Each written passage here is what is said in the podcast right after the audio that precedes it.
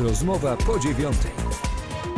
Daniel Sawicki, witam w rozmowie po dziewiątej. W naszym studiu dziś Krzysztof Kaliszuk, wiceprezydent Zielonej Góry. Kłaniam się, panie prezydencie. Witam pana, witam wszystkich słuchaczy serdecznie. Y, Zaczniemy naszą rozmowę od y, budżetu obywatelskiego. Do 14 stycznia można głosować y, na wybrane przez siebie projekty. Jak przebiega cała akcja?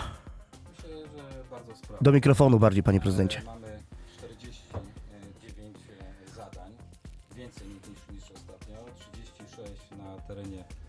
Starego Miasta, tych ogólnych zadań, e, tych, które mogą być finansowane do miliona złotych. I 13 z- zadań na terenie byłej gminy, a więc dzielnicy Nowe Miasto. Tam zadania są do pół miliona. Wiem, że akcja e, jest zbierania podpisów idzie.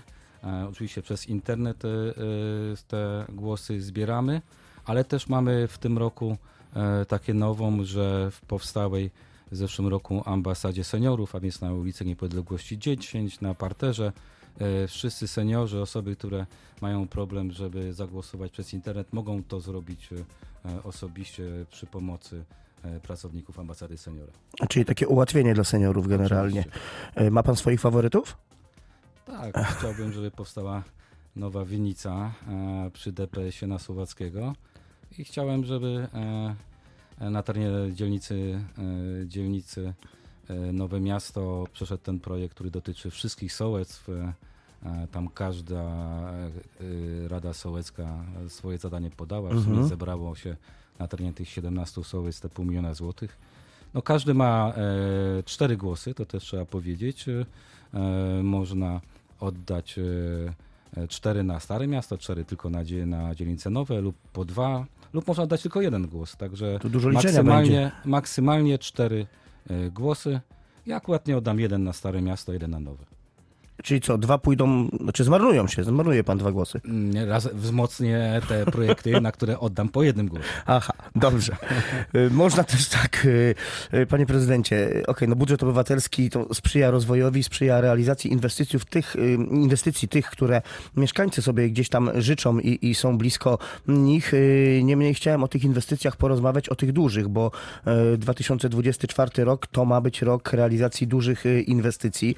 Y, Jak w tym momencie wygląda sytuacja, jeżeli chodzi o mm, ZIT, y, czyli zintegrowane inwestycje terytorialne, ta współpraca z Urzędem Marszałkowskim, bo tam tych inwestycji Państwo zaplanowali przecież sporo.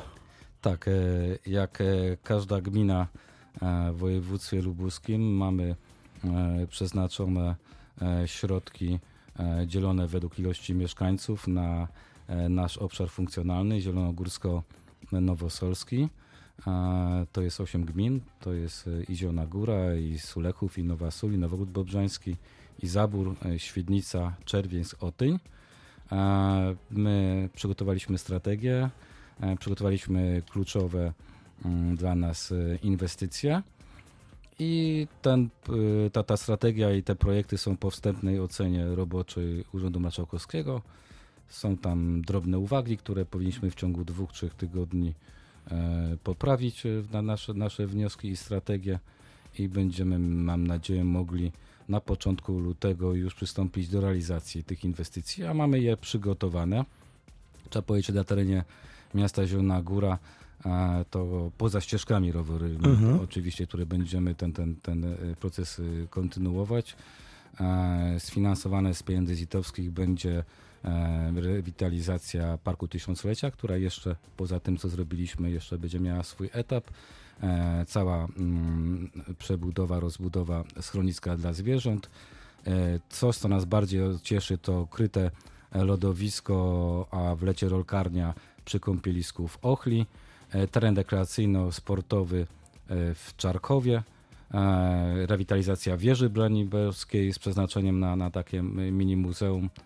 To są te projekty główne, które e, chcemy e, realizować w ramach tych środków unijnych, które są zagwarantowane w Urzędzie Marszałkowskim. Natomiast poza tymi środkami mamy już zabezpieczone środki unijne, chociażby na obwodnicę zachodnią, a kawałek wcześniej, bo obwodnica zachodnia będzie się y, łączyła z ulicą aglomeracyjną. Na ulicę aglomeracyjną pozyskaliśmy z Polskiego Ładu 65 milionów złotych i te środki e, zostaną w całości e, wykorzystane. plus tylko 5 milionów środków własnych. E, Myślę, że na przełomie stycznia, lutego podpisana zostanie umowa z firmą, która wygrała. Jest to Budimex e, i ta inwestycja tak ważna, która e, połączy e, Zieloną Górę, czyli ulicę Zacisze i Działkową e, z trasą północną. Będziemy mieli e, kolejny, e, czwarty przejazd, tym razem pod torami, czyli tak jak przy ulicy Batorego. Będzie wiadukt pod torami e, i e, ścieżkę rowerową wzdłuż całej e, tej trasy. To pod torami mówimy o tej trasie na Gubin, w kierunku Krosnaczyńskiego Gubina, tak? Z Zielonej To Góry? mówimy e, od e, ronda e, łączącego ulicę Prostą, Zaciszę i Działkową. Przejdziemy właśnie na północ, a więc wzdłuż Enei pod torami. Z Woluszowa chyba. I następnie tak? dojdziemy prawie do ulicy Foluszowej i do trasy północnej, tam na wysokości firmy Kaczmarek. A jednocześnie zostanie kawałeczek drogi e, ulicy Szlacheckiej wybudowany, który połączy tą nową drogę e, z wielkim osiedlem Leśny Dwór, gdzie już e, pierwsze bloki są stawiane. A od trasy północnej pójdzie obwodnica zachodnia. Pierwszy etap, a więc obwodnica przylepu ogłoszona już jest. Przetarg już jest ogłoszony. Na koniec lutego poznamy firmę, która e, złoży najkorzystniejszą ofertę i pod koniec marca podpiszemy e, e, z nim e, umowę. Mm, Jeżeli mm, dowiemy się w kwietniu, maju, e, że most po morsku e, dostanie e, finansowanie, a takie są założenia, bo e, A, na dzisiaj nie ma finansowania? Na dzisiaj to sytuacja dzisiaj- jak wygląda? na dzisiaj ministerstwo, jak co roku, ogłosiło nabór wniosków do końca marca.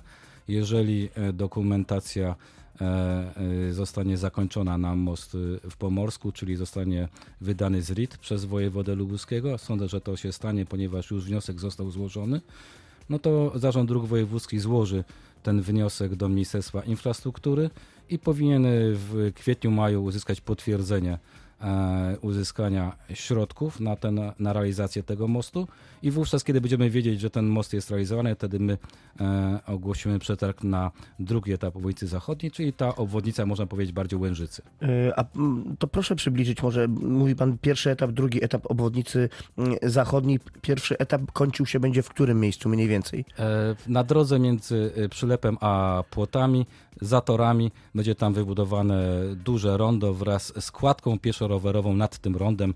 Pierwsza tego typu inwestycja w mieście Zielona Góra połączy układ rowerowy Czerwieńska z Zieloną Górą. I następnie stamtąd drugi etap to do, do rozumiem, do samego mostu już chyba, tak? Do, tak, do, y, do ronda, które powstanie na zachód Mhm. od miejscowości Wysokie, to jest na terenie gminy Czerwieńsk. E, I ten drugi odcinek będzie miał też wiadukt nad torami. E, Będzie mm, dwa razy dłuższy niż, niż ten e, pierwszy i będzie też podejrzewam dwa razy więcej kosztował. E, Środki mamy zabezpieczone już unijne z centralnego programu Fenix. e, 178 milionów plus 16 milionów z Urzędu Marszałkowskiego. Także pieniądze są. Jak tylko będziemy wiedzieć, że most pomorsku rusza, to, to my też ogłosimy na drugi etap e, e, ulicy Zachodniej e, przetarg. A wyobraża pan sobie, że może na ten most y, no, nie być pieniędzy i zgody, no bo wtedy budowa całej obwodnicy zachodniej Zielonej Góry Tego drugiego mija etapu. się z celem Tego drugiego drugiego etapu. Mija się z Pierwszy, celem. pierwsza no. obwodnica przelepu tak czy inaczej ma uzasadnienie. E, Mhm. Tak mogłoby się zdarzyć, e, bo o tym mówi Ministerstwo Infrastruktury już od, od kilku ładnych miesięcy, że te wnioski, które nie zostaną złożone do końca marca tego roku, a więc nie będą miały tego pozwolenia na budowę w formie ZRID-u, mogą mieć za rok duży problem, jeśli chodzi o finansowanie. Dlatego mm, cieszę się, że Zarząd Dróg Wojewódzkich już e, złożył ten wniosek do wojewody i też mam nadzieję, że, że wojewoda dochowując wszelkich oczywiście procedur do końca marca to pozwolenie wyda. Mm, Dobrze, y, panie prezydencie, to porozmawiajmy jeszcze o, mm, zostawmy inwestycje, porozmawiajmy jeszcze o innej sprawie, o karze, którą y, nałożyli państwo jako jednostka mm, samorządu terytorialnego, karze administracyjnej na posła Łukasza Mejza. Chodzi o słynną kampanię wyborczą y, do parlamentu, ostatnią kampanię. No i tam wywieszenie w ciągu jednej doby, w jednej nocy praktycznie tych mm, reklamowych elementów, banerów, plakatów na całej No, W całym mieście, właściwie w całej Zielonej Górze, kara blisko 80 tysięcy.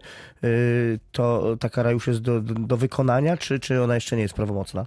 Tak się wydaje. Termin odwołania minął y, 5 stycznia. Do tego czasu y, pan poseł nie odwołał się. Ponad tysiąc y, y, plakatów zostało wywieszone w nocy kilka dni przed wyborami, głównie na szosie Kisielińskiej na ulicy Westerplatte. E, Kara zostaje naliczona w formie kwoty, którą powinien zapłacić e, e, poseł, ale razy 10.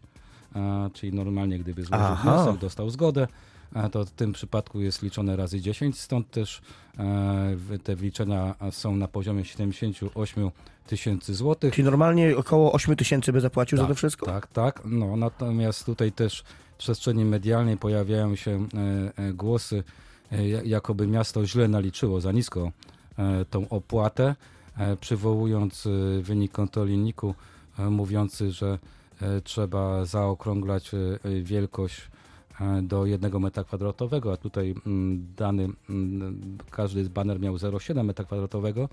Natomiast no, ten wyrok, czy tam ten, y, a- akurat nie ta kontrola dotyczyła innego y, wydarzenia, dotyczyła zajęcia pasa drogowego, a więc y, powierzchni w żółcie i tam rzeczywiście zgodnie z przepisami zaokrągla się do jednego metra kwadratowego w górę, natomiast w przypadku reklam nie ma takiego e, e, e, nakazu zaokrąglania. Wobec tego tak dla pana posła, jak dla wszystkich innych e, kandydatów e, naliczamy zgodnie z przepisami, zgodnie z prawem ilość e, banerów razy e, ilość metrów kwadratowych, razy ilość dni, razy opłatę, która w zależności od tego, czy ta droga jest wojewódzka, krajowa, czy niższego rzędu wynosi 10 lub 9 Mhm. złotych za dzień. Czyli będzie musiał pan poseł te pieniądze po prostu wpłacić do kasy miasta, zasilić. A jak, kasę nie, miasta. a jak nie, to komornik się tym zajmie. Prezydent, tak jak już wcześniej informował nas natychmiast po tym, jak, jak ta informacja e, e, się pojawiła, czyli e, ra, rankiem, kiedy e, nasz Zakład Gospodarki Komunalnej zdejmował te wszystkie banery, poinformował, że kara, którą poseł zapłaci, będzie przekazana na schronisko dla zwierząt. Yy, Panie prezydencie, to na koniec jeszcze jedno yy, pytanie związane z naszą lokalną polityką. Tomasz Nesterowicz ma zostać wicewojewodą lubuskim. Będzie panu brakowało w Radzie Miasta Tomasza Nesterowicza? Będzie musiał odejść z Rady Miasta. No, takie mianowanie, powołanie. No, y, Tomasz Nestorowicz był takim wolnym elektronem, ponieważ y, klub Lewicy miał tylko jednego radnego, więc y, za bardzo jakby nie Właściwie był nie było klubu. To aktyw, tak, mhm. a, aktywny e, na, e, na forum Rady Miasta. Mm, Myślę, że jako wicewojewoda się sprawdzi. Ma dobre przygotowanie. Pracował wiele lat przy panu prezydencie Januszu Kubickim. Był A, to jest jednym- dobre przygotowanie. był rozumiem. jednym z jego najbliższych współpracowników, wiele się nauczył, będzie mógł te, tą swoją wiedzę Mhm. spożytkować na tym odpowiedzialnym stanowisku.